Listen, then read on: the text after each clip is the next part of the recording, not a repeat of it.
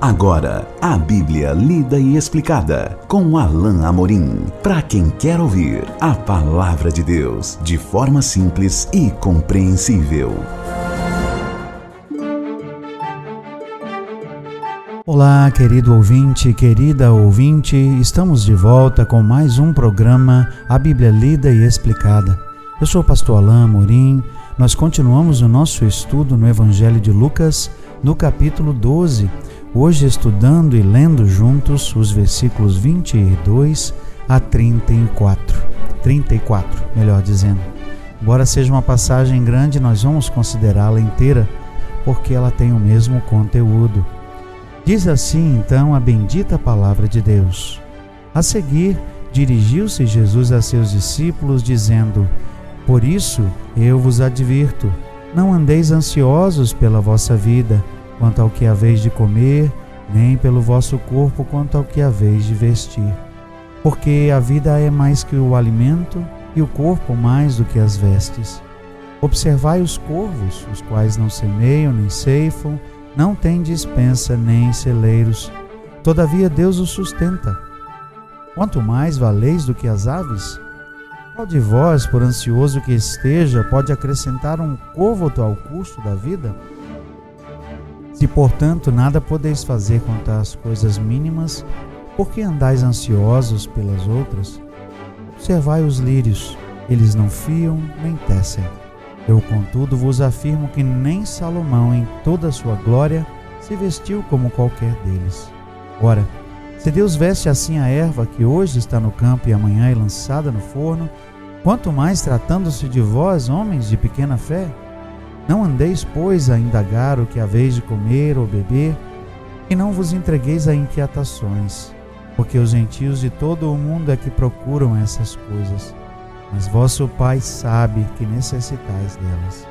Buscai antes de tudo o seu reino, e estas coisas vos serão acrescentadas. Não temais, ó, pe ó pequenino rebanho, porque vosso Pai se agradou em dar-vos o seu reino.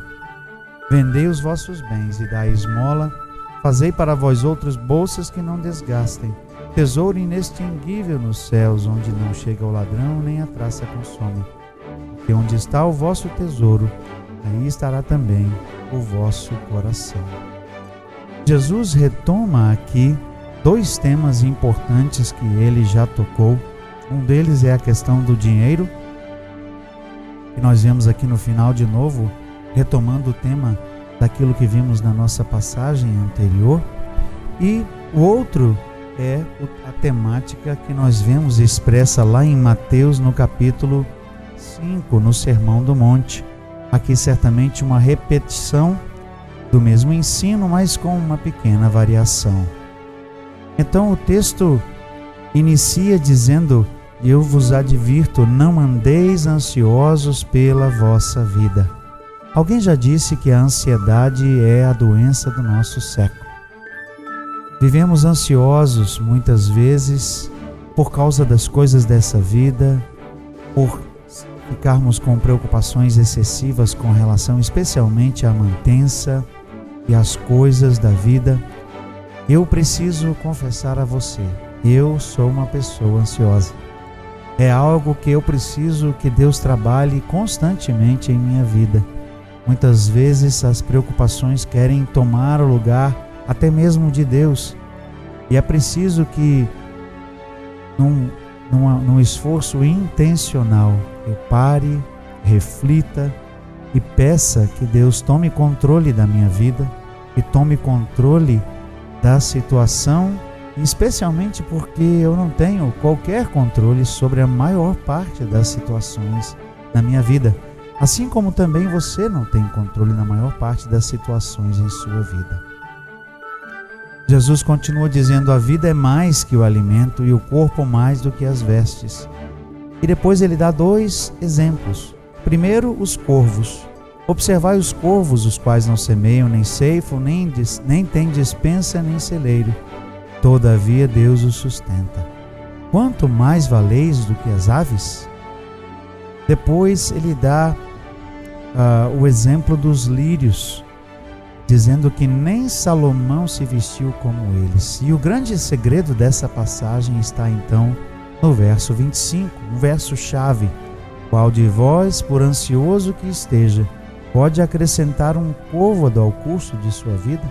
A ideia aqui é quem é que pode acrescentar um centímetro ou quem é que pode aumentar a, a, a extensão de sua vida ou, ou acrescentar um centímetro ou mais a sua estatura?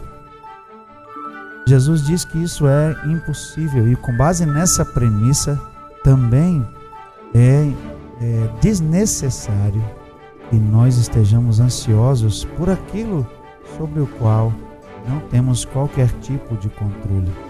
Nada podemos fazer para acrescentar mais anos à nossa vida também nada podemos fazer para acrescentar alguns centímetros à nossa estatura. Salomão, então, em toda a sua glória, Jesus diz, não se vestiu como os os lírios. Se Deus veste, no verso 28, assim a erva que hoje está no campo e amanhã é lançada no forno, quanto mais tratando-se de vós, homens de pequena fé.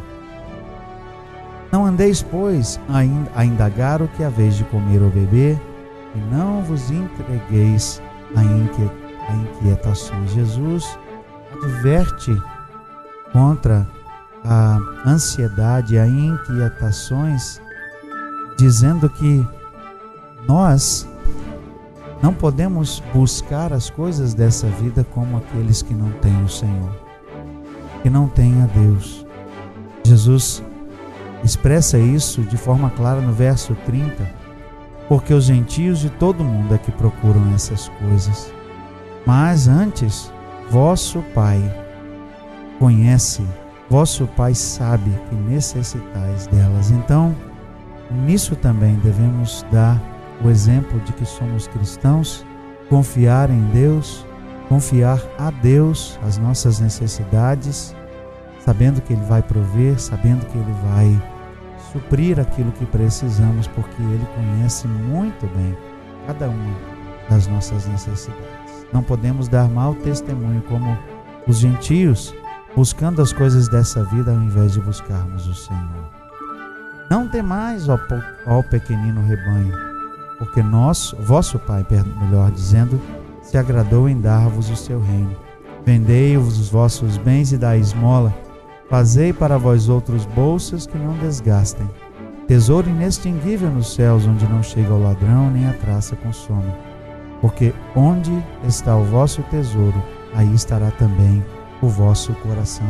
É aqui que Jesus retoma em parte aquilo que ele havia dito antes acerca da questão do dinheiro, não permitindo que a, a busca pelo dinheiro ou a guarda do dinheiro, a poupança do dinheiro em, em excesso se tornasse algo que tirasse o lugar de Deus, que tirasse a confiança do Senhor. Por isso Jesus diz: Vendei os vossos bens e dai esmola não acumuleis bens, mas é, fazei para vós outros bolsas que não desgastem. Ele certamente está aqui a fazer uma referência a algo espiritual, algo que é tesouro para com Deus, coisas que o Senhor valoriza, coisas que agradam o Senhor. E aí a máxima que Jesus já usou outras vezes, porque onde está o vosso tesouro, aí estará também o vosso coração. De novo, a grande questão do dinheiro não é o dinheiro em si, mas o fato de que uma pessoa dedica de tal maneira a sua vida e seu coração para o dinheiro, o dinheiro toma o lugar das outras coisas e certamente toma o lugar de Deus. E nós não podemos permitir que nada na nossa vida tome o lugar do Senhor. Chegamos ao final de mais um trecho, de mais uh, um parágrafo aqui no Evangelho de Lucas, no capítulo 12. Nós vamos continuar essa, esse capítulo no nosso, no nosso próximo encontro. Até lá, que Deus abençoe a sua vida. Acesse agora nossa plataforma e baixe os podcasts www.rede316.com.br. A Bíblia lida e explicada com Alain Amorim.